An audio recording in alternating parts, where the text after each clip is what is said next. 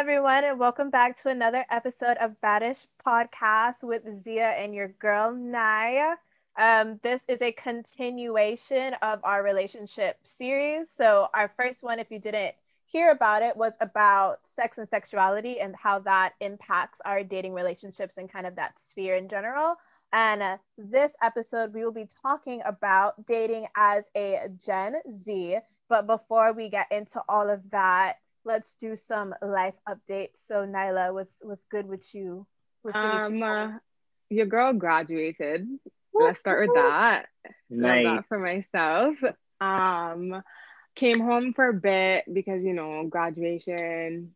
Had to come visit my family. There was Christmas, um, and nothing else really except for that. You know the the whole beginning of being an adult has started. So job searching and all that jazz. None of which is fun.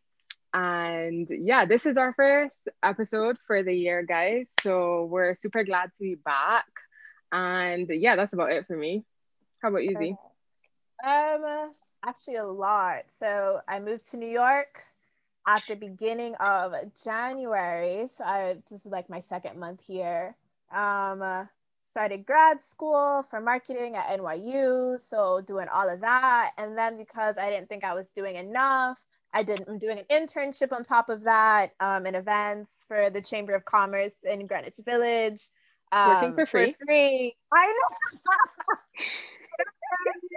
I know. I played myself, but I like I like the event process and event planning, and then on top of that, I have like I feel like this irrational fear that I need to keep propelling my resume forward in any way that I can. So if I can find a job that's like sort of kind of interesting to me and they're not going to pay me as long as the hours aren't like too extreme and it's not too demanding, I'm I'll I'll, I'll do it apparently.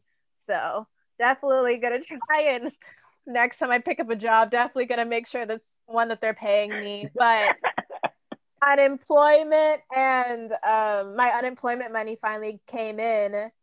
So I got all of that back pay Plus, I'm hoping that, you know, this Biden administration will send me another stimulus check. So, like, mm. financially, I am like in a situation where I can work for free and everything is like fine. We're cooling because all of my expenses are more or less covered from I was saving the whole year I was working at Nordstrom. So right. the bank account looks good. But I don't know if you all have noticed, but there has been a third little voice popping in and out we have a guest on today's episode. It's the lovable Ajayi Pickering Haynes. Oh, God. Fun fact before I have him introduce himself, I know Ajay from, bro, is it even considered elementary or is it considered middle school? It's one of those two. And then again in high school. And I actually haven't talked to him since my sophomore year of high school. And I randomly asked right if he wanted to do this podcast episode with us because he'll tell you a little bit more about like what he does but i thought he was kind of a good fit so you know slide into dms is like the moral of today's episode if you want to. Magic might happen. Well we are talking about dating so so there i guess that's starts, right? Coming full circle. No thank you so much for that introduction. I'm um it's great to be here and i love what you all are doing let me first say i think like having these conversations and just giving people this space especially during a pandemic I'm sure you guys are creating a lot of relief and even a community for people to just listen or just vibe or you know what I mean, just like have a space where they feel um, they could kind of get away from all the things that are COVID and all the things that are happening. But um, yeah, like I said, happy to be here. Um, I wear a lot of different hats, but I'll go ahead and introduce myself just so people kind of know who I am. Um, I'm originally from St. Thomas. Uh, that's how I met Zia, like she mentioned. And right now I work in healthcare, but I also um, run my own youth program and I'm a writer. Um, so that's kind of what I do um, outside of that. I'm also part of a book club and I, I do several different projects. But um, no, it was great. It's, it's great that you reached out to me because I felt like this would go really well with some of the things that I talk about. Um, I talk a lot about like mindset, mental health, um, just like habitual living type things on my blog. Um, so I felt like this would be a great opportunity for me to to really delve into some of those things. And then I also do a lot of public speaking on the side. So so yeah, like I said, I'm just happy to be here and um, I'm ready to get into it whenever you all you all are. Yo, okay, so great. into it. So we always give people the opportunity to plug themselves on the podcast, which you've done a pretty good job of doing so far. Um, we also let them plug their social media and stuff if they so desire. However, if you don't really feel like doing the whole spiel right now on the mm-hmm. podcast and spelling out your handles, um, when we do the Instagram post for the podcast and the snippets and stuff, we will be including his information, guys, in case any of the stuff that he just talked about sounded interesting to you or sounded like something that you might want to be involved in or know more about. Um, because we're all about creating community within the badish nice. sphere. So I do a lot of nice. things on my end, and it seems like Ajayi does a lot of things on his end too. And we really love to have very well-rounded people come onto the podcast as our guests and so we are as happy to have you as you are to be here I can go ahead and plug in my um I don't mind saying plug in some of my social media. So if you're on Instagram, um, my Instagram handle is King Jayi Blog. That's K I N G J A Y I B L O G. And as far as my blog website, it's finding your voice fyvblog.com. Um, but if you go on my Instagram, all of the other things that I do are plugged into my Instagram. So that's that's a good place to start. Okay, great. So we're gonna start off, or we're gonna dive right into our topic for today, guys. Um, the topic holistically is dating as a Gen Zer, which plugs right into our relationship series. It's the second episode in the relationship series, even though it is the first episode for the year. We're just doing a continuation because um, we did have a gap, but we are continuing where we left off. Um, there are a lot of things that we want to cover. But before we do that on this particular episode, we're going to do what we always do, and we're going to have everybody self identify and let you know what they're about, their status. Are you in a relationship? Are you single? Are you looking? Are you dating? So, since I am already speaking, I will start. I am somewhere on the spectrum, not quite heterosexual, not quite homosexual. I fall kind of in the middle, which people like to refer to as bisexual, even though I do not subscribe to labels. Um, so bisexual and or queer works. I am currently in a relationship, a very happy relationship actually, and uh, it is a heterosexual relationship. I'm dating a man, so you know there's that. Isn't how your face looks when you say man? Is just yeah. actually hilarious to me. That's funny. Okay. So I will go next then. You all know the vibes by now. I really don't date at all. I am like the complete opposite of Nyla in that aspect. We're a lot of we're a lot of like in so many ways, but this is like one of the key differences. Um, kind of like Nyla was saying, not exactly into labels, but I think the thing that closest identifies my sort of situation is kind of like gray romantic where like I really have issues with like coming into romantic attraction. It's not really something that I feel like is built into me instinctively, like how it is for other people. Like I really have no interest in it at all. And honestly have plans on dying alone, but you know, we'll see what the future holds. Um, and then uh, outside of that sexuality rise, I do identify as heterosexual cisgender. So that's what it is. Right. Okay, I'll go next, um, following up from Zia. So similar to Zia, um, when it comes to dating, that's just not something that I'm um, doing right now. Um, I mean, I don't think much people are traditionally speaking in terms of the pandemic. Um, they're doing it in different ways. Um, for me, um, in terms of self-identifying right now, I'm just gonna um, I'm just gonna leave that blank um, as a, as it is something that I'm growing into and something that I a narrative that I want to control. Um, so that is something that I'm um, th- thinking about and figuring out. Um, but for me, I haven't. I actually have never been in a long-term committed relationship, like stable long-term. I say long-term committed um, because I there's other things that I just wouldn't count um, as actual relationship. But I feel like one of the things that I've really been able to delve into in 2020 is just like the relationship that, that I have with myself. And I wouldn't say I'm dating myself, but I would say that I'm committed to myself in a way that you would be committed to someone else.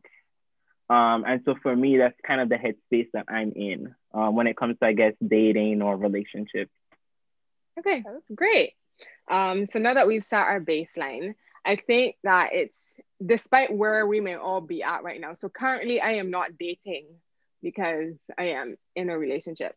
But I think at some point or another in our 22 and 23 respective years of life, we may have all had some kind of experience with dating as a holistic concept. And by that, what I mean is you might not necessarily have been big on dating, which Zia never is, um, but you have had experience with being interested in somebody or somebody being interested in you and having to navigate those waters. So I think that's where we're going to start off. So, what I find really interesting is how our generation versus other generations, like our parents or even millennials, define dating. So for mm. me, I mm. think I lean more towards a traditional sense of dating where it's actually like, you know, you're actively pursuing somebody and you're going out on dates and you're getting to know them and you're talking to them and you know finding out more about them as a person and trying to figure out more about yourself in the process and seeing how you two might be able to work in a romantic arrangement. However personally i realize that especially with gen zers there's been this phenomenon of talking going on which kind of eradicates dating as a concept because then when you say something like i'm dating somebody people treat it so much more seriously um, because there's now been this phenomenon of talking. So let's start there. You guys can tell me how you feel and we can push from there. I love that you raised that um, kind of the idea of like what even dating is and like what it looks like. And for me i think about how like you know, I think of courting, you know, because courting is a whole other type of concept of dating and how mm-hmm. we aren't really like taught how to date. Like when we're young, like our parents don't talk to us about dating. We're not taught it. You know, it's just not something that we're actually fundamentally taught. Um, and for me, I agree with you. I think that we we kind of look at dating, at, at least in our generation, we look at talking and then dating. And it's funny because it's just like you would say that you're talking to someone and it's like, what does that mean? You're talking to them? Like I'm talking to you all right now but I'm not talking to you all in the sense of the way we define talking in our generation. Right. Right. Um, I think I think with our generation, I think the reason the talking, the word talking, and that phase exists is because we've expanded our idea of what identity looks like, sexuality looks like, dating looks like. Anything that was black or white, our generation said, nope, we're, in, we're Make it gray, gray, orange, yellow, green, black. Like we just throw it all in there. And so if you were to tell like your mom like you're talking to someone, she'd be like, "What do you mean you're talking to them?" So I just thought it was interesting. Yeah.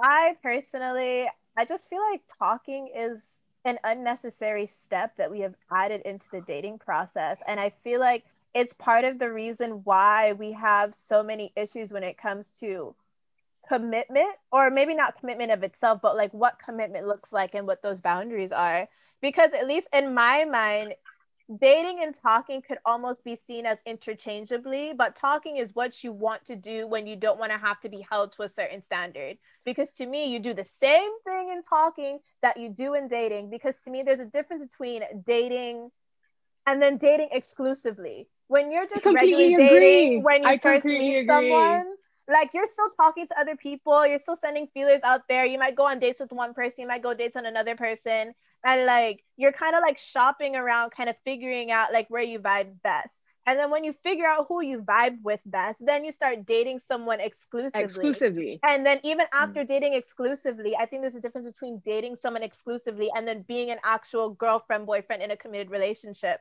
So I feel like talking is something that we have created as a way to be able to date people, but without have to have that accountability in the idea of we're not dating to date exclusively or like something in kind of in that nature. And I feel like it's just weird because like you'll be like, oh, we're not even dating, we're just talking. And it's like, no, bitch, it's the same thing. I completely I, agree with Zia. I completely agree. I'm not gonna lie, Zia and I've had this conversation off air, and I think we both as it relates to talking, I think we both kind of mm-hmm. agree mm-hmm. on that standpoint. And while Urban Dictionary is not a credible source ever, Z and I do often like to use it on the podcast because right. it gives you an idea of how people within a particular generation might define a concept. So if you look up, which I just did on my phone, but if you look up talking on Urban Dictionary, these are the top two um, definitions that you get. And it's very funny to me that these are the top two definitions because these two definitions contradict each other.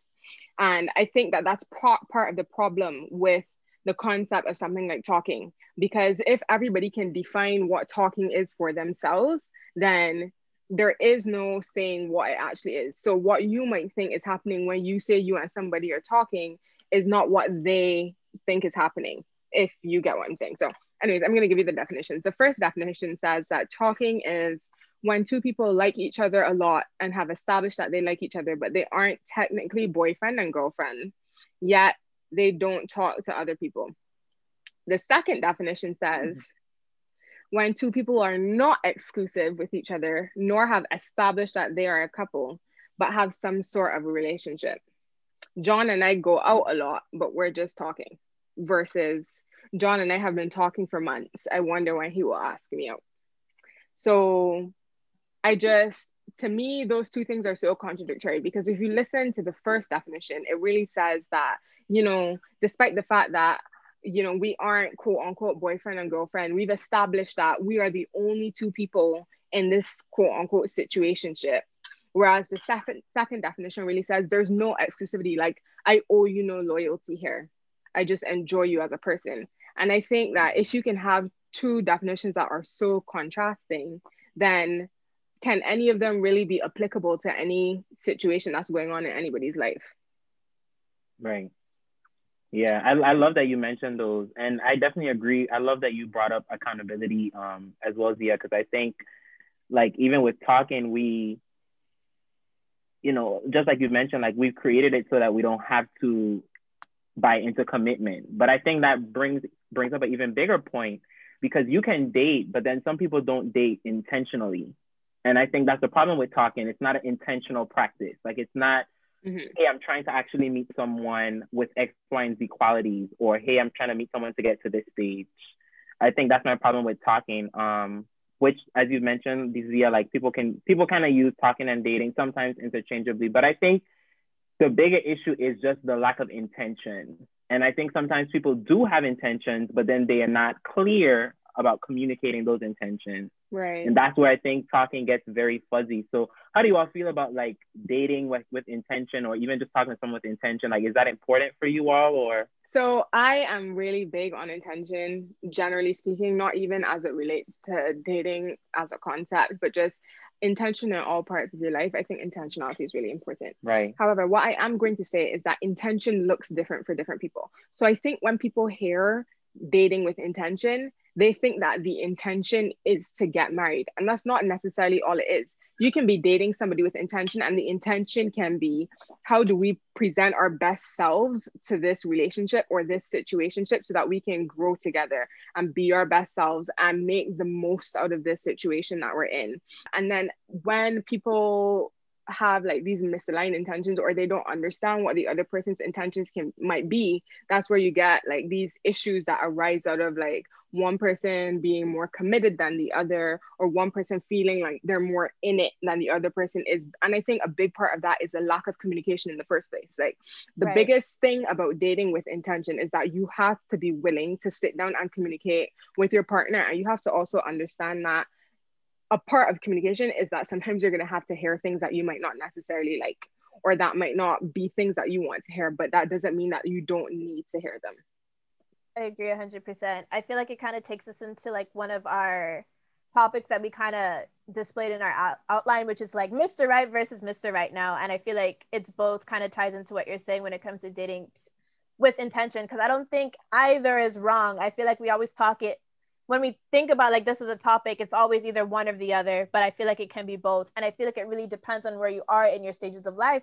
It's completely okay as long as you communicate that with another person to be dating for fun or to be dating for new experiences or to be dating to just try right. something new as opposed to dating for marriage because all of those are intentions i think that that's what you have to understand right. you have to understand that dating for fun is an intention dating to right. have new experiences is an intention. an intention. Dating multiple people to you know diversify your sexual experiences for example is still an intention but what you have to do is at the outset make those intentions clear and then as you right. go along the line continue to communicate those intentions and if for whatever reason those intentions change you have to be right. you have to be willing to communicate that there has been a change in your intentions right and right. i agree i feel like part of the problem is that when we are growing up kind of in our lives, I feel like we are taught that it's not always about words, it's about the actions, right? So words aren't important. What are they doing to show you that they love you, to show you that that's your boyfriend, that's your girlfriend? And I feel like what happens is we see someone doing maybe what we personally, because I feel like it's different for everyone, think of as boyfriend, girlfriend, like dating like behavior. So then mm-hmm. you take that as a confirmation that this is the situation that you're in without any sort of verbal communication going on between you and your partner. And that's where you get stuck because instead of letting words and conversation and confirmation happen, we are just like, oh, well, they're doing X, Y, and Z. So obviously that means that's my boyfriend, that's my girlfriend, and we're good. But it's like, you don't know sorry. what the other person's thinking. I'm sorry, you're not my boyfriend until we sit down and have a conversation about whether or not we are together and what being right. together looks like. Like, unless you have a conversation right. where you're like, are you my girl?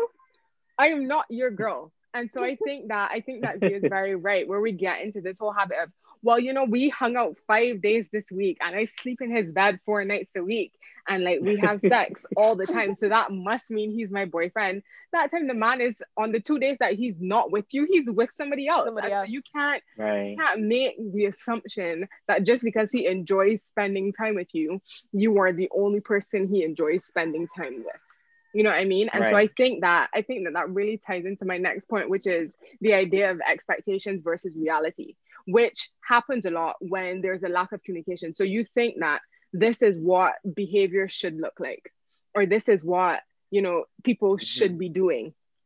And when people do something that even slightly looks like that you take it and you run with it and end up being disappointed when it doesn't turn out the way you thought it was going to turn out because at the end of the day you never had a conversation about it.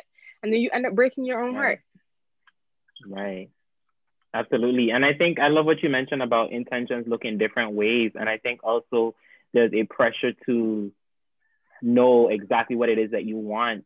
Like no one will verbalize i'm interested in you but i don't know what i want or i'm not sure where i want this to go. I feel like people aren't okay with verbalizing that. And I think when they don't, um, what it does is they, they, they might share an intention that might not be true, or they just feel like they need to say something or share something that may not be actually true. So I think it's also important to just be honest about like, you know what, I don't really know what I want yet, or I'm not mm-hmm. sure where I want this to go yet.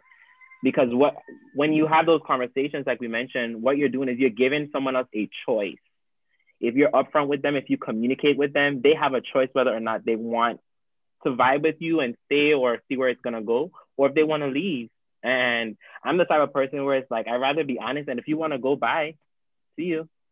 Right. like you know what I mean? Like I'm I'm completely okay with you leaving if if if this is not what you want or this is not what you know. I I rather I rather you have the choice and you know because then I know that you're leaving because you want to or you're staying because you actually want to see where this is going. So I think expectations, the what you brought up, can get really, I don't know, that's hard because we grew up being socialized with the way relationships look. A lot of our expectations come from societal norms. It's not even just our parents, but you see it in everything. You see it in pop culture, you see it in music, you see right. it in media, you hear it in the songs you listen to, even the rap songs yep. where where rappers are talking about the bitches that they like that that creates an expectation for somebody so everybody's expectation might not be fuck bitches get money but listening to that music oh. absorbing that that influx of energy sets expectations for some some guys so if you take the example of like the girl who spends all this time with the guy and assumes that he's her boyfriend meanwhile his expectations for a relationship is that he can sleep with whoever he wants because he never it's said that he was with anybody and his expectation was fuck bitches get money. And so she's over here because she grew up on Disney princesses and fairy tales, and he grew up on Tupac and Biggie and Jay Z and whoever else. Um, not big on rap, but whoever else. And so they have now come into this situationship with two very different expectations that in no way align, but they're picking at things from each other's actions that they think might make their expectations a reality. And then at the end of the day, somebody ends up disappointed. Yeah. I also think it's, it's also because like sometimes people outline those expectations and people say they're okay with them. People oh. say they're on board, but low key, whew, they're really triggered and they're really not for it. What do y'all think about that? I think I think I completely agree with you. And I think the biggest issue with that is that people need to learn not only to be honest with their partners, but to be honest with themselves. Yeah. And so while you, I think the issue is that sometimes people say what they think the other person wants to hear because despite the fact that they don't want what the person wants, they also don't want to lose the person. So for whatever reason, that they don't whatever the reason that might be it might be that they just enjoy the person's company it might have be that you you know that situation where like you go from like best friends to lovers and obviously one person made the first move and the other person went with it because they didn't want to lose it whatever the reasoning may be i'm just taking examples that you see often but whatever the reason may be people agree to things that they are not actually ready to agree to or that they do not mm. actually want to agree to because mm. they don't want to risk losing something that makes them feel good. But you really have to be honest with yourself and the person that you're with and really sit down and have a conversation and say, you know, I don't want what you want. And if I pretended, right. if I pretended to want what you wanted, at the end of the day, somebody would still wind up hurt or upset or angry or would feel as if they've been led on, which defeats the whole purpose of the reasoning that you don't want to lose the good thing in the first place. And realistically speaking, it could very well happen that you don't want what somebody wants and you say that upfront and y'all find an alternative that works for the both of y'all but y'all can never explore the idea of finding an alternative if you're not honest about the fact that you don't necessarily want what somebody else wants Same thing. and it doesn't make right. it it doesn't make you a bad person for not wanting what somebody else wants but you right. really have to be honest about what you do want and what you don't want and if you don't know what you want you have to be honest about that too I think in society we're taught that relationships are negotiable and that it's always possible to mm-hmm. change someone's mind.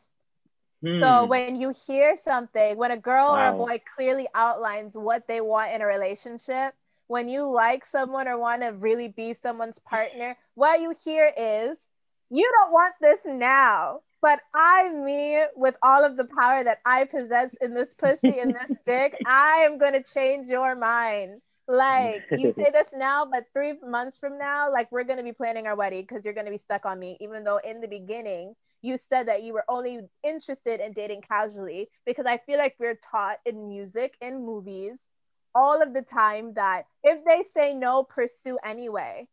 If hmm. they and say really... no, you can change their mind. They're gonna come around. They just don't know what they want now it's only temporary feeling. Once they get to know you better as a person they're going to realize that you are the love of their life and how could they not want to be with you? And the truth of the matter is in real in the real world it's just simply not the case. When people say things they mean them and i feel like we need to take things for what they are especially when people clearly yep. outline what it is. And it really begs the question why do you want something so much that doesn't want you because as much as you mm. might think as much as you might think that you love somebody or you care about somebody or that you want something to work with somebody there's 7 billion people on the planet there there is no person even even the person that you might think is your soulmate even the person that wants all the same things that you do there is no person right. that should be your end all be all except for yourself so you really I 100% to, agree. So you really have to ask the question, why do you want something that does not want you? And yeah. I'm all about I'm all about attracting energy that already belongs to you. I'm all about, you know, mm manifesting. I, so people are really big on manifestation these days. And I think it's a really great tool. I think it's super important. Um, I think you can call the things to you that you believe belong yep. to you. But realistically speaking, it has to be something that already wants to come to you when we talk about manifestation, if you read up on manifestation, if you do the research and you know you really get into it and you're doing all the reading and everything, you realize that all the things that ma- that you manifest, all the things that come to you that you've wanted out of the world are mm-hmm. already things that were out there whose energy was willing to come to yours, whose energy was willing to come and exist with yours within this realm in which you live. You know what I mean? So all that money that you manifested was already out there. It was there and it was mm-hmm. waiting mm-hmm. for you. You can't make something want you if it doesn't. So that yeah. boy that you think that you're in love with at 15 that doesn't want you, but you're convinced that if you're his best friend for seven years, he'll change his mind. It doesn't work that way. Like stop right. wanting. I'm I'm a firm believer in want what wants you. You know what I mean? And that doesn't mean that you have to want every single person that wants you. Like if somebody it, it works both ways. Like if somebody's interested in you and you're not interested in them, then you fend off their advances, right? So why do you think that if you're interested in somebody and they're not interested in you, they shouldn't be allowed to fend off your advances. Right. I, I love I love that you brought up manifestation. I, I always have this phrase that I always say that we should model what we want to attract. So, you know, that person that you're looking for, I, I think I saw this quote literally just yesterday or the day before.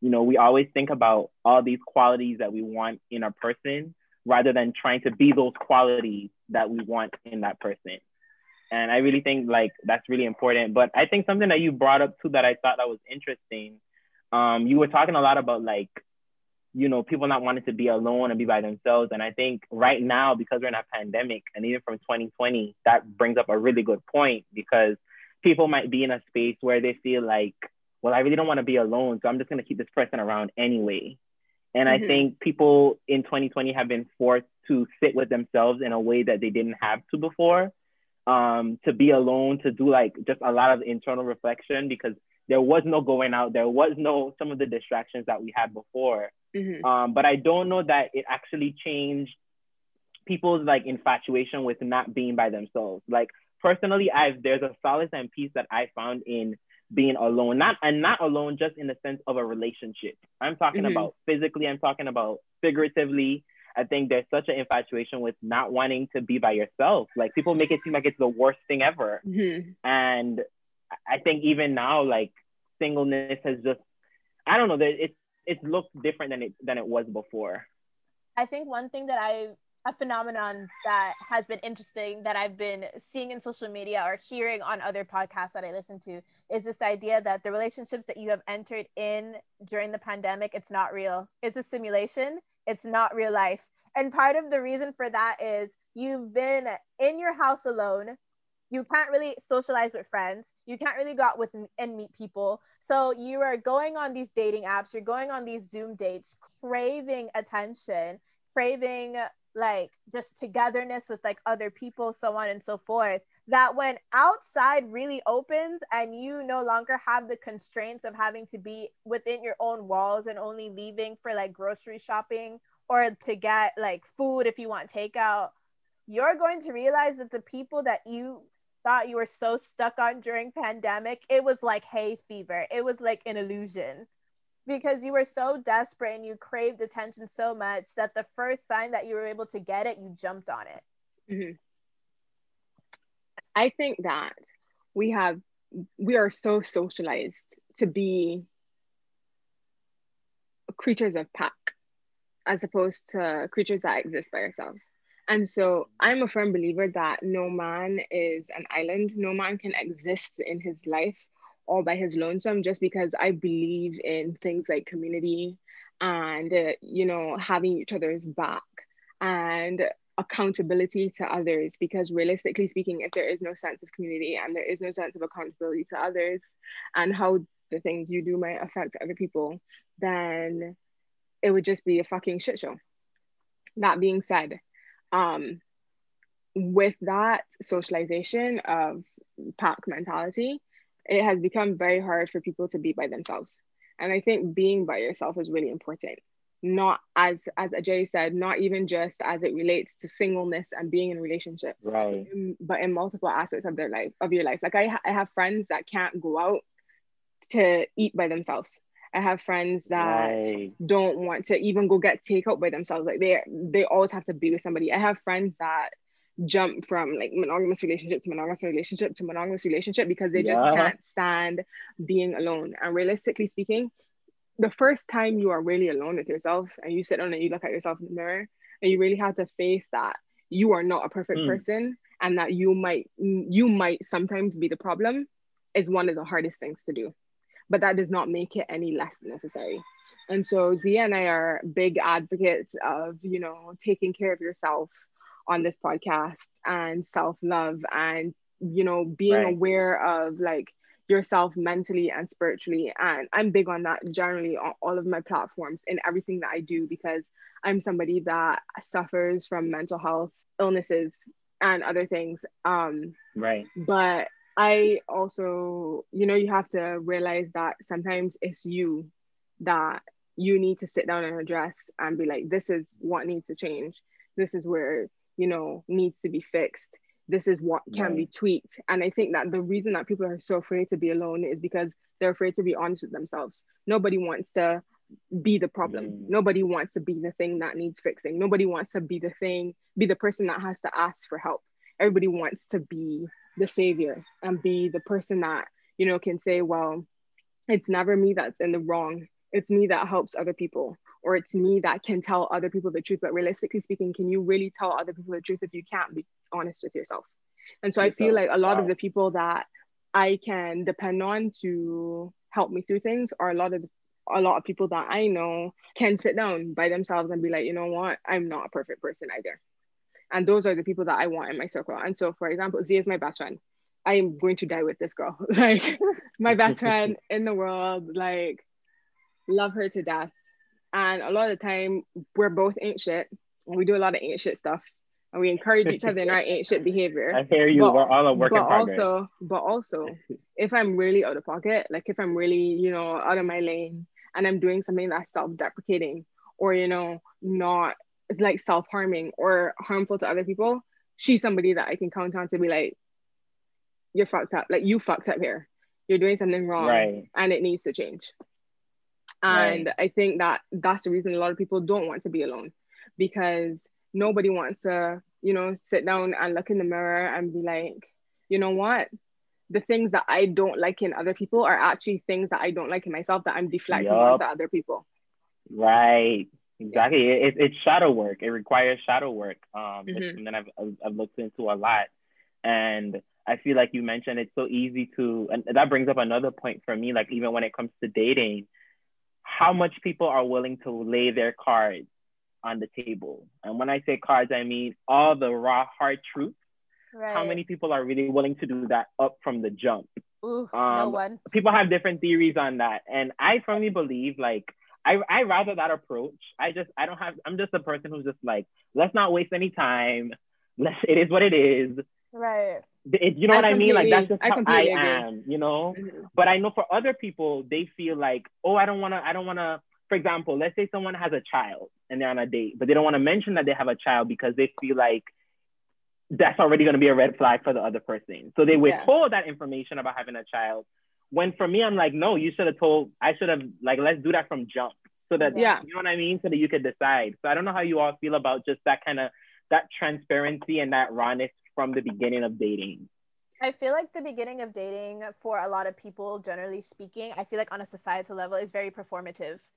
I feel like we are kind of taught, you know, that when you're meeting new people, to put your best foot forward, to present your best self. And so you keep down a lot of the things that we find unattractive, unattractive qualities of ourselves. I feel like we tend to bury it. But the thing about that is that when it is so innate within yourself those things cannot stay buried for long. And i feel like that's one of the reasons when we're talking about domestic violence situations which i know is like completely left from what we're talking about but i feel like it kind of ties into this. When we uh, hear oh like how did you get in this situation with this guy or like this girl and she's been beating on you like how could you let that happen but you have to realize that we're so performative in this life. We go to job interviews and we portray our best selves. We meet new people and portray our best selves. We go to school and we have to portray our best selves. We learn how to hide the ugly so well that we don't, Ooh. it doesn't, you know, manifest outward towards people until maybe two months in, three months in, maybe even six months in before I feel like we're truly showing off our true behavior, our true traits, our true faults, our true fears, true everything. So yeah. I think it's something we have to unlearn if that's the direction that we're going to take when it comes to presenting all of us on a first date. But I also feel like not everything needs to be revealed. I think there is a balance. Because I feel like when right. you are a person with kids, to take your thing for an example, I don't know if you need to, I don't know if I'm a believer that you need to tell someone on the first date that you have kids, but I do feel like that if after a couple of dates you feel that chemistry and you think that this is someone that you are maybe interested in like going into an actual relationship with, yes, you would want to tell someone that earlier than later because it is their choice if they do want to date someone with children. I maybe, feel as I though I feel as though the idea of best self is, as Zia said, very performative. It's very fictional because I think that the best way to be your best self is to be honest about who you are and work on the things that need work. And I don't know I've I know it sounds right. really pre- I know it sounds really preachy when you say things like that. And I'm not going to pretend like I'm a perfect person. It's always easier to say it than it is to do it. So I think that that is something that you have to be cognizant of when we when you are having these kinds of conversations, when you are having this type of dialogue. Um, however, what I will say is this: I don't think you need to tell everybody any anybody everything on a first date.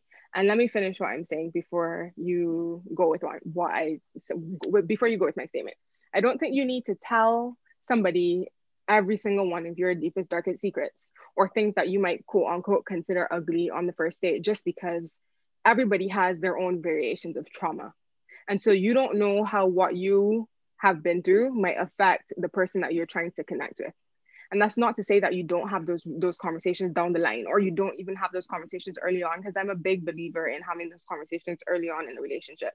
However, I think things like a first date, for example, are where you get a gauge of who it is that you're about to spend more time with.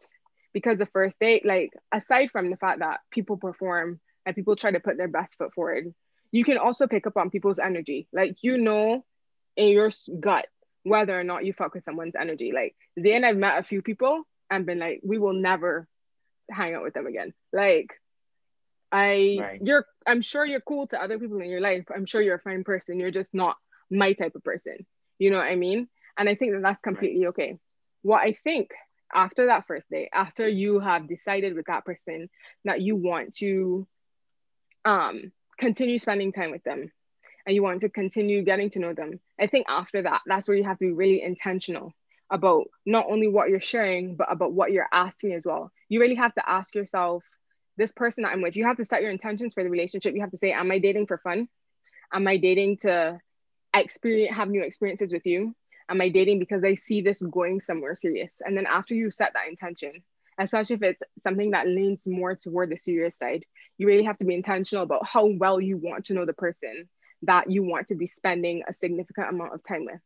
You know, you have to be yeah. intentional about how well you want them to know you because realistically right. speaking as hard as it is to be truthful sometimes the most long lasting the the most right. long standing the most beneficial relationships not even talking about a time frame but just beneficial to all parties involved those relationships are the ones that are based on things like truth where you can actually say you know somebody as opposed to finding out six months in that you have no idea who it is that you're dating they've turned into a completely right. different person and so that has to exactly. that intentionality has to happen on both sides of the table it can't just be one person doing it right so for exactly. example with my current relationship our first date was really fun and you know we went out for food and we had drinks and we talked about where i'm from and you know like a bit about his childhood a bit about my childhood like what i was doing in school you know small talk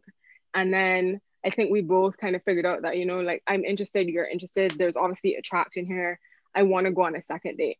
Um, by the time we hit like our third date, our fourth date, by the time we were like hanging out with each other on a pretty consistent basis, it was then time to be like, you know, these are conversations that need to be had and while like not every hard conversation is going to be had at the beginning of your relationship because obviously there are things that right. are going to come up throughout your relationship you have to establish right. you know you have to set precedents for what you want the rest of the relationship to look like like do we want this relationship to be founded on honesty or do we right. want to pretend for the next five years and you really have to set that precedent and move from there right i agree with you and I, I i definitely agree i don't think all the cards have to be laid on the table but I think for me, one of the things that I'm not okay with is withholding information just so they stay. Like, I don't think that's a valid enough reason to withhold mm-hmm. information. Oh, like, I really want them to stay, so I don't want to give them this truth. Like, like just like you're saying, you know, because I feel like if you can embrace your truth enough and if they can see your truth enough for what it is, then they'll stay or they'll be around. And you know what I mean? And, and mm-hmm. I just think the infatuation with wanting someone to stay, I think it's an ego based practice because we somehow, like Zia mentioned, feel like we have control over someone's ability to stay. You could be in love with someone and it's wedding day and they and they leave you at the altar. Like mm-hmm. there's just no way for you to, you know what I mean, to to 100% control that. So I think sometimes, and this is just from what I've seen with people dating, like getting out of the mindset of oh, let me withhold this or let me say this because the goal is for them to stay. The goal should not be for them to stay I, I, you know what I mean? I know for me, when it comes to connecting with people, my number one goal is growth. So I'm looking to vibe with people who are gonna make me grow. I'm looking to vibe with people who are gonna, you know, we're gonna grow interpersonally. Like I think growth for me is the number one goal. Um, mm-hmm. and so any aspect of my life, I align around that. I align around growing. Um, I think for other people, they just have to figure out what it is that they want from those connections, from those relationships, or from dating in general. Mm-hmm. Mm. I think that every person that comes into your life teaches you a little bit about yourself. And I think for me, that is where my intention with a lot of the relationships that I have has lied, whether it be my friendships or my romantic relationships or, you know, sexual predilections or like people that I've known in passing. I think that I want to not only am I big on growing interpersonally, but I'm big on growing within myself. And I'm, I'm it's less about why is this happening to me and more about what is this teaching what me? What is it teaching me? Mm-hmm. Yes, I'm big on that too. I love that. I feel like kind of like what you were saying before about how we withhold information to stay or we stay with people just for the sake of like having company. I feel like in addition to staying, I feel like it is a fear of starting over. I feel like we are scared to have that. to we're scared of having our time wasted, especially when we don't see relationships as opportunities of growth or to learn about ourselves when we mm-hmm. end a two year relationship, we're like, well, that's two years of my life down the drain. Not necessarily, okay, we had two years, we broke up, but I learned so much about myself, or I had so yeah. much of a good time with you, even though it ended. And it is something that irks me every time I have to hear friends talk about like their relationships because listen, I am a very big, I feel like me not dating and not really having that need for romantic companionship makes me very, I'm very logical based. Things have to make sense to me or else I I tap out. Like I really can't be in situations like even and it makes it hard for me to be there as a support system for friends sometimes because once you start talking to me about things that don't make sense, I'm ta- I, I'm immediately tapped out because I just can't continue to be supportive in like that sense. So it's been a really big issue that I've been trying to work on. Or maybe I don't have to work on it. Just kind of fig- trying to figure out if that's something I really I'm... do need to work on. But I think to go back to like what I was saying, because that wasn't actually the point. Um, we see red flags or we notice that we're not vibing with someone or we notice that maybe someone isn't necessarily into us us as we are into them. And we are so especially i feel like when you feel like you are racing against the clock for marriage mm. and children and so on and so forth that we are willing to ignore red flags you're coming for them today. keep going. ignore red flags. We are willing to assassinate our own character. We are willing to commit actual just genocide, homicide against our own soul, our own self sense of being.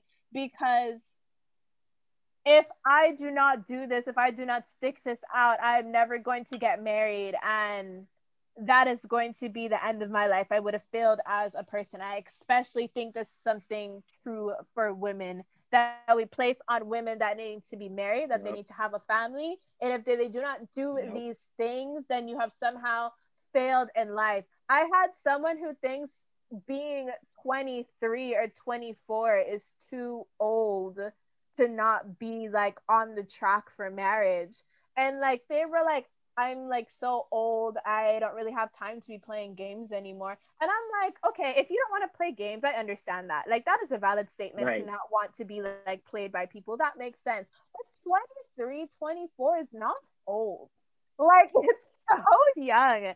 And I feel like we definitely there's just a societal pressure, pressure from our friends, pressure from social media to create this like unit that we're going to get it by any means necessary, no matter what harm it does to our own sense of self. And it is something that I've never really been able wow. to get behind. So I I think that you know people you know how people say give people their flowers while they're here?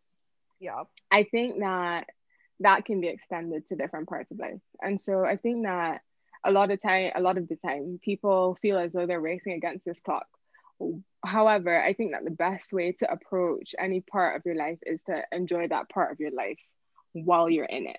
I think it's best to Absolutely. be present in the part of your life you're right. in. So enjoy the people you have for as long as you have them and understandably things might not always go the way that you want it might not always be the outcome that you expected but that does not take away from the experience that you had and so right. I think this idea of racing against a timeline is very dangerous because it keeps people in situations that are not good for them.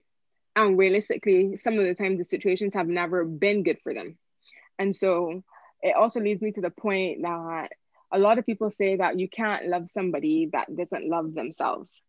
And while there may be some truth to that statement, I think a more factual statement is you can't love if you don't know how to love yourself. So you can't love anyone else if you don't know how to love yourself. It's it's less about accepting love and more about being able to give it, more about being able to be present in the relationship that you're in if you don't know how to give it to yourself because then you're always searching for the person that you think completes you.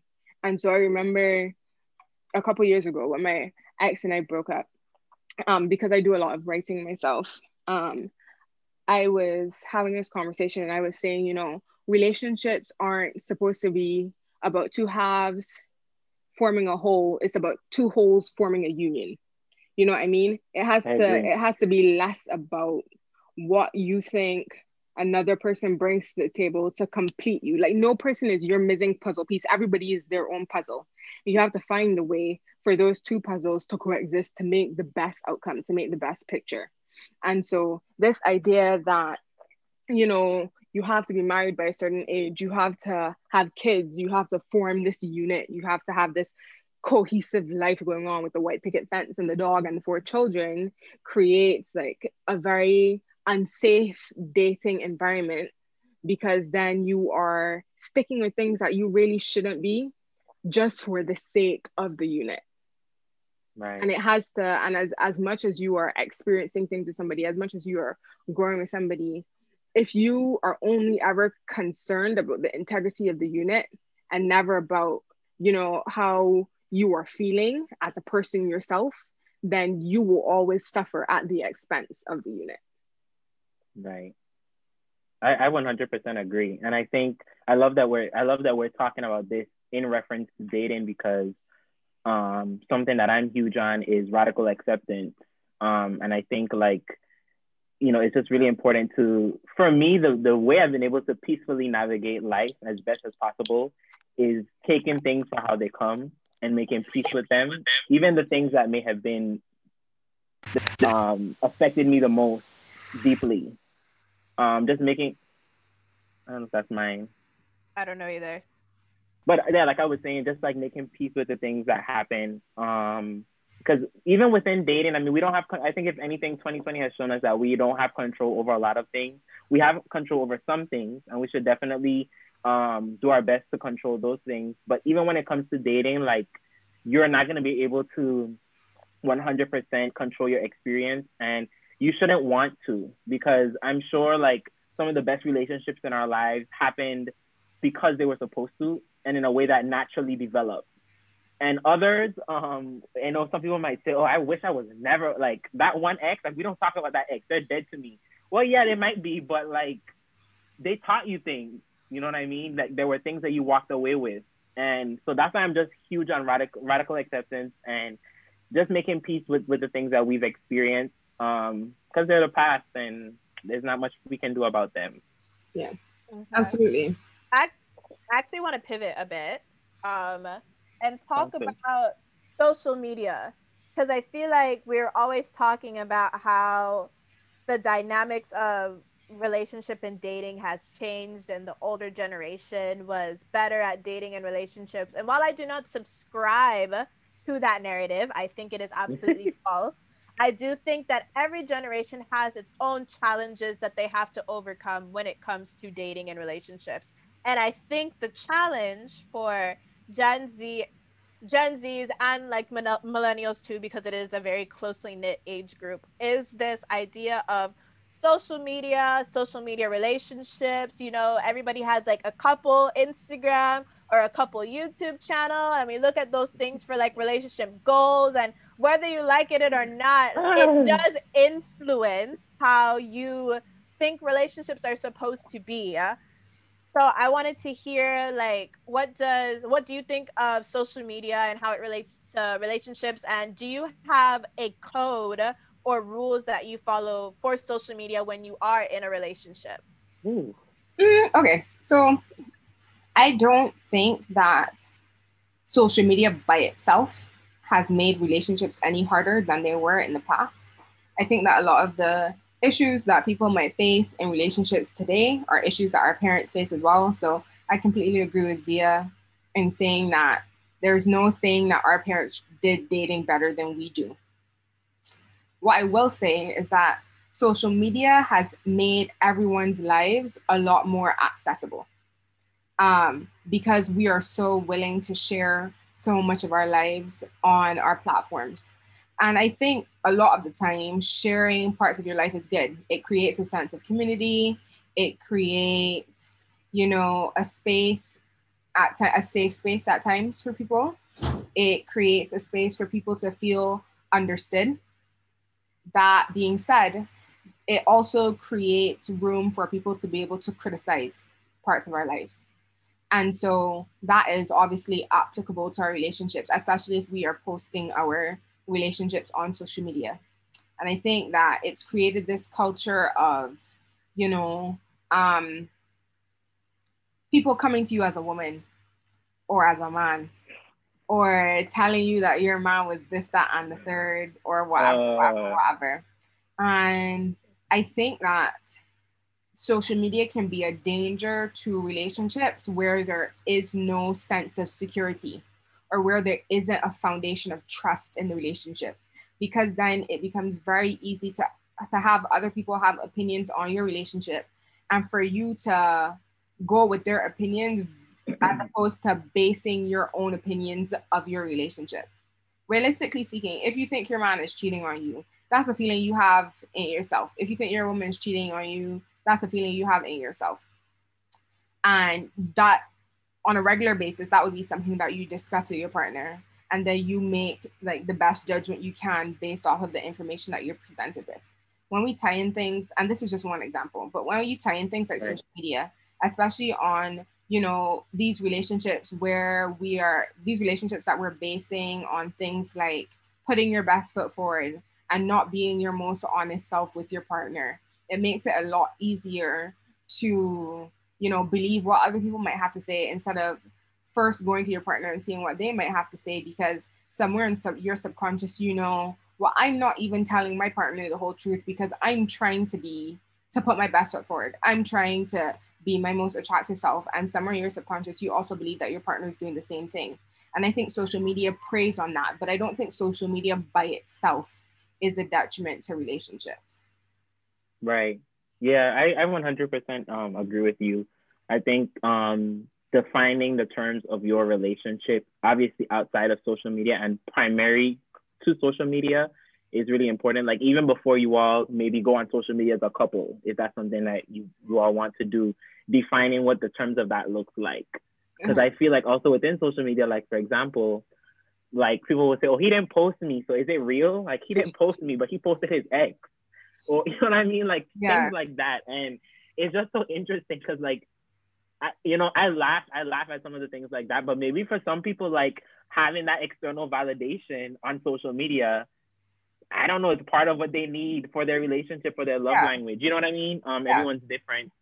Um, but I think the problem, like you mentioned, is when we don't sit down like within our actual union and define for ourselves outside of everything else what is it that we want because um, i feel like when you're able to do that then things like social media and a bunch of other things won't have as much of i agree with you because even family like think about let's think about relationships in the past like let's let's look at a time when there was no social media mm-hmm. we could replace social media with family mm-hmm. because mm-hmm. family was a structure that was so heavily influencing relationships. Like if you were in a relationship with someone, your everyone in your family had an opinion, or or yeah, you should get married here, you should do it there, you should, you know what I mean. So yeah. I agree with you. I think it's all about how it's how it's used in a relationship.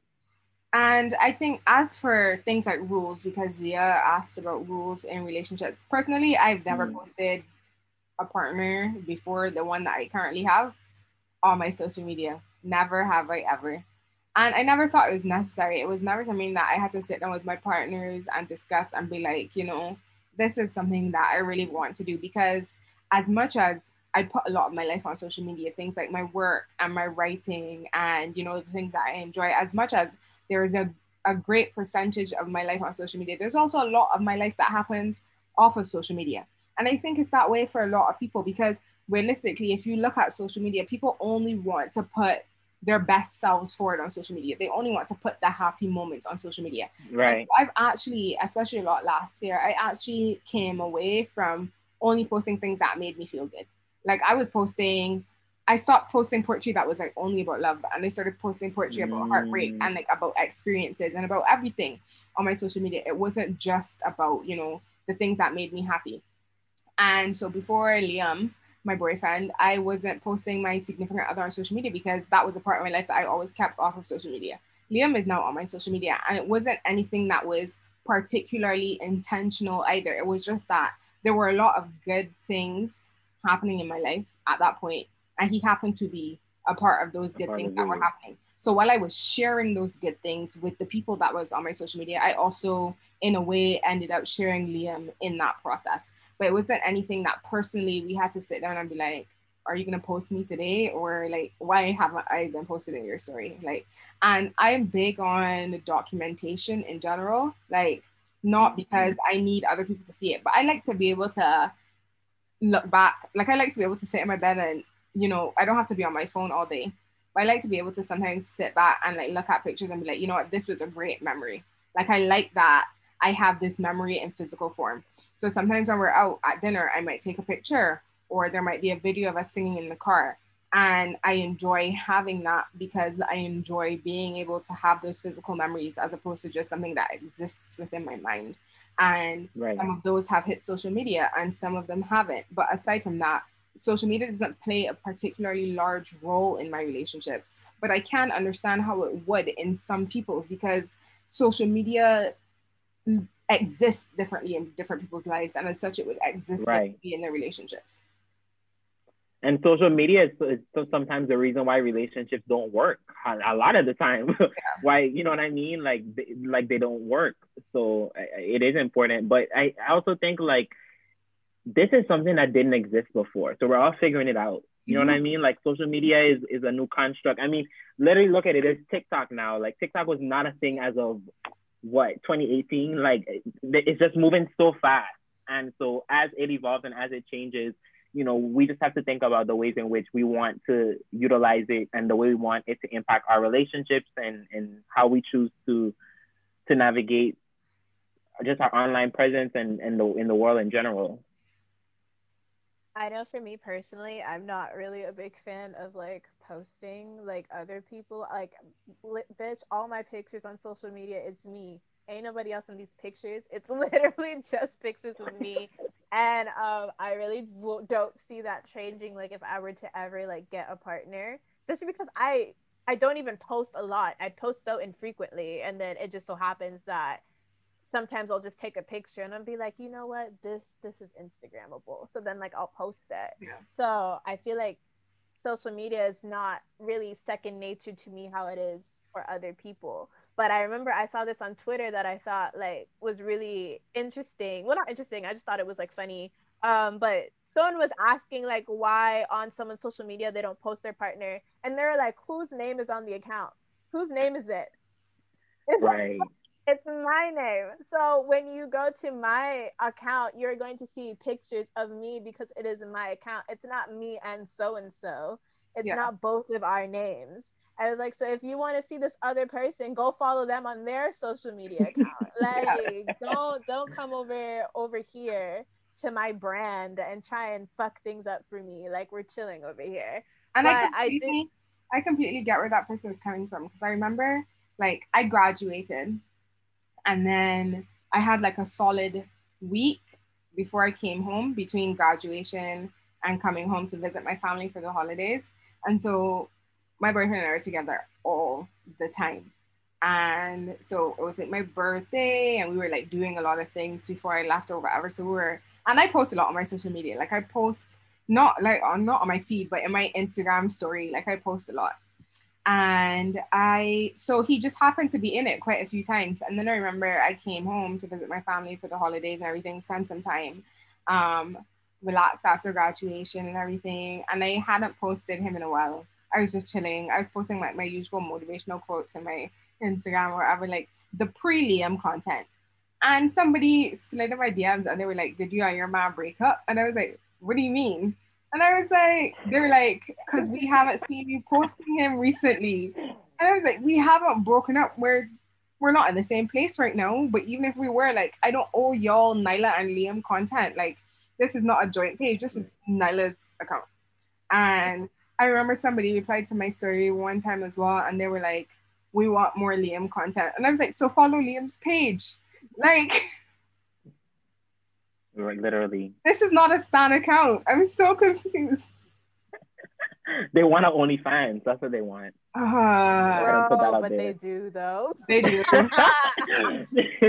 they do though. Mm. They want OnlyFans. Yeah, but that just says a lot about how we feel like, like a lot of people aren't even living their own lives anymore. They're just living through social media. Like they don't. They're not actually like you were talking about presence before and you know, I love documenting too, and I document a lot of stuff, and I believe in that too. Um, but then also, like you mentioned, like it's just nice to have some moments where they're just for you. Mm-hmm. You know what I mean? Where you can just soak things in and not feel the pressure to post things just for posting and sake. So exactly. clearly, some people still are, are on that tip of just living on social media, not living in the actual present. Mm-hmm.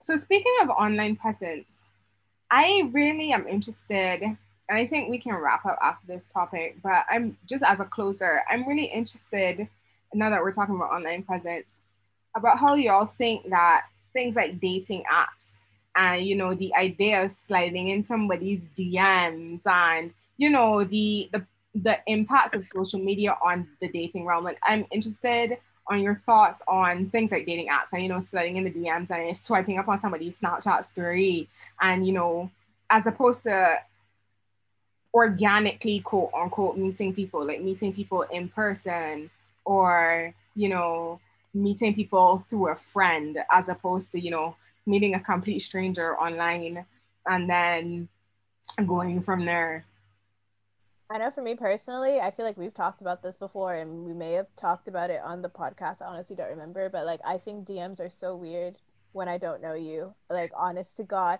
Like when people like if someone like DMs me, I'm like, who the fuck are you? How did you find my page and why are you talking to me? It's such like a and I don't know if it was because I always say that this might be because my dad is like a prosecutor and he had like a lot of like um cases about like sexual crimes against children and child pornography and like social media phishing and all that shit. So I feel like I got all of the horror stories from that. So I don't know if like I'm sure in some way that influences like how I view like the idea of like a DM or something like that. But yeah, don't DM me if I don't know you. I'm sorry. I think it's weird. I I don't understand. And I think a big part of that as well is because I feel like I do not post content that would in any way make people feel like they know me on any personal level. Mm. I think I, my pictures are very superficial. Like this is not. I don't post like poetry pieces and th- like I write too, but like I don't post poetry pieces in my writing like Nyla does on her account or something mm. like that. So I feel like if you like you DMing me about like, hey, what's up, what's good? I saw your page, like, and I like your vibe. I'm like, what vibe? It's a picture of me looking cute because I'd be looking cute. Like I ain't gonna lie, like I got I got it like that. But like there's nothing deeper than superficial level yeah. that I feel like it warrants a DM from anyone. So yeah, mm-hmm. don't do that. It's weird. I think I think there's a difference between things like social media itself and then dating apps. So I'm to talk about social media first. Um, DMs kind of skeed me out just because I post a lot. Of, I post a lot of personal content, and I understand that because I post a lot of personal content like poetry and I write. And you know, I do like these little conversational type pieces on my IG, like TV or whatever. People think they know me.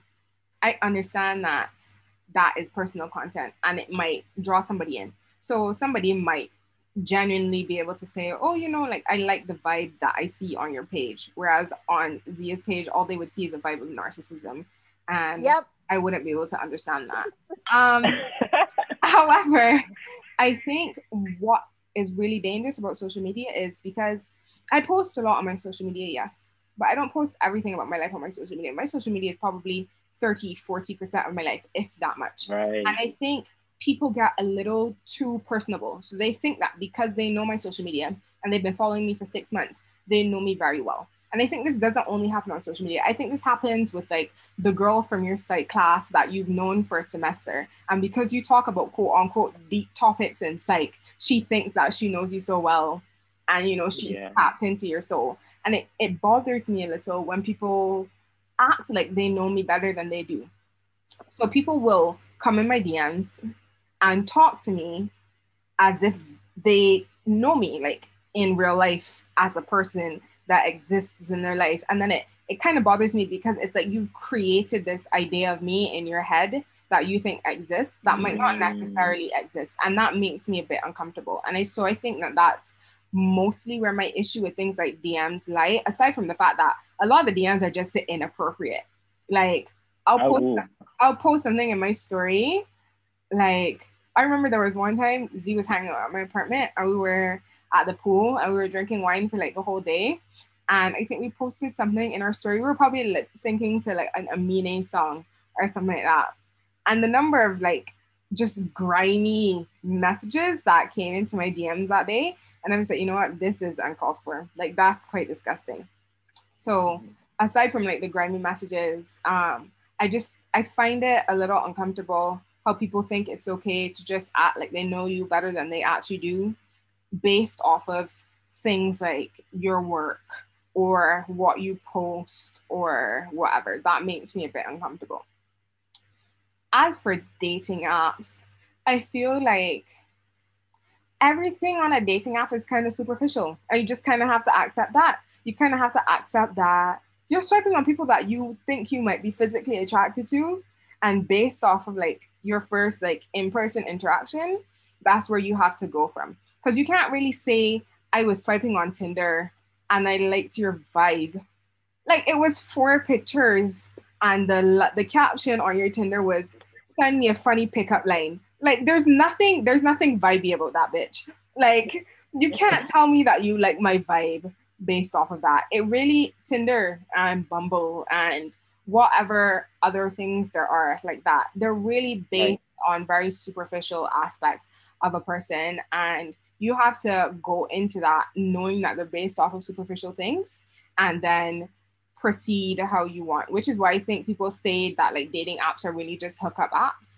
But I, I don't think there's necessarily anything wrong with them. I think you just have to go in knowing that. You have to go in knowing, well, yeah, I might be looking for love, but realistically speaking, like it's not a hundred percent chance that I might find love on a dating app. Like I'm swiping on people that I think look good, that are like pleasing to my eyes. And if we vibe, that's a bonus. But realistically speaking, I'm swiping on people that I think are attractive. Right. Yeah, um, I'll speak to dating apps first since you brought that up. Yeah, I remember reading this thing about how, and I've noticed it being on dating apps too, which I absolutely hate. I don't like dating apps. Um, I've noticed that like we, and I, I'm guilty of this myself. Like we literally mostly, like you said, we swipe just for attraction because they could have, they could, they could be, uh, they could be, you know, not attractive to us, but have all the things written in their bio that actually relate to things that we would like, but because they don't look good, you're left. Right. You know what I mean? And which I understand. I mean, we who would want to be with someone they don't find attractive? That just can't work. But at the same time, like it's totally based off of attraction. And I will say they have tried to design these apps in a way that doesn't only make it about attraction. Like a lot of them have included features and things to try to get people to share more about who they are. But I think at the end of the day, like the way we've used them is it's just in a you know we've just used them based off of attraction and a way to hook up um and so i've been on them before but i've always ended up deleting them and i've always been like i've always just attracted people that i'm like why just why so i've always deleted them um but i know of some people who have used them and have had what seem to be promising results i guess like they went on dates they you know what i mean like even friends who their partners they met on apps and yeah. so I don't know what they did. They need to send me the cheat code if that's the case for later on. But um, for right now, like I, I just and I love. I guess I don't know if it's become because I come from a small community, but I love organically meeting people. Like I've, I've noticed that I just enjoy the process of meeting people. Like I formally kind of met you today, Nyla. You know what I mean? So I enjoy yeah. kind of that process. Um, coming from a small community, and then when it comes to like social media, like I have had the exact same experience with DMs, and people have sent me the wildest, like the wildest, like things, and I'm just like, I don't even post like the closest thing to being sexual. Like I haven't even yeah. posted a shirtless picture. You know what I mean? Like, uh-huh. what would make you think it's like, what about me invites that you want to do these things to me? Like I've had people say, yeah, I want to try, I want to do this to you, and I'm like, really? you you really thought it was okay for you to send me that? Like, yeah. so I just ignored DMs like that. But I don't know. At the same time, I think DMs. Um, I mean, I I've been able to connect with some people like and create community through that route. Obviously, in a way that's non-romantic. Mm-hmm. Um, so I see the value of them, but I think like you said, you just really brought up a good point about people having that idea of you because I hadn't even thought about that, and it makes me think about some of the people that I've spoken to on social media. Like, hmm, what do they really think of me? Like, they must think I'm only this. I kind of assumed that they knew I wasn't only this because I take people with a grain of salt on social media. Yeah, same. But but um but no, you brought up a really interesting point, and I, I love that question. I feel like as a closer, at least for me, like my final thoughts of like dating in general is that dating, I feel like is like the lottery or like gambling. Every time you go on a date, it's a gamble. Like you don't know. I feel like the house, the house usually always wins. And you just have to keep playing until eventually that you're until eventually like you're a winner. You're gonna go on bad dates. You're gonna have relationships that last years that suddenly are going to end. You're going to have relationships where people started good in the beginning, but then it turns out they're not who you thought they, they were. And it's all a part of like this gamble that we take every time we put ourselves out there on whether that be on social media, whether that be on dating apps, whether that be in person. So I feel like when people are like they have such bad luck in dating, I'm like, yeah, because what are the odds? Like, yeah. there's so many people in this world. And I feel like, and I mean that as a way to not get like discouraged. There's so many people in right. this, world, like Nyla said.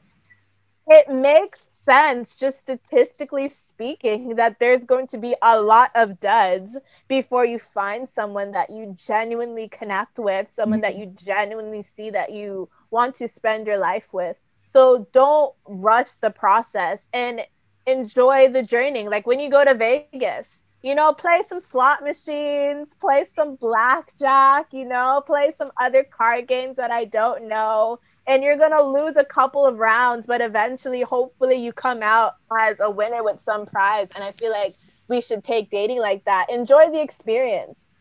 I think hopes of becoming a winner one day. I don't know. That's kind of how I feel about it. I think generally that we should just approach dating how we approach other parts of our lives and just treat it less like it's about the destination and more like it's about the experience. You know what I mean? Because you get something out of every interaction that you go to in life, whether it's with the cashier, whether it's with the person bagging your groceries, whether it's with your taxi driver or your boss or your best friend or the person that you thought you were in love with two years ago or the person that you're going to be in love with five years from now. Like, I think that you just have to understand that life is the thing that happens to you when you're busy making other plans. And so it has to be less about making those plans and more about enjoying the experience while you have them, the experiences while you have them. Or maybe not even enjoying it, because you might not be enjoying it when bad things are happening to you. But you know, it has to be less about planning and you know, trying to get to the next thing and more about experiencing the thing that you're in. Yeah. Yeah, and I think for me to add on to everything that you all said, um, I definitely agree. And I would say like these experiences, like if you take them as opportunity to just learn more about yourself and to reflect, like I'm big on that as well.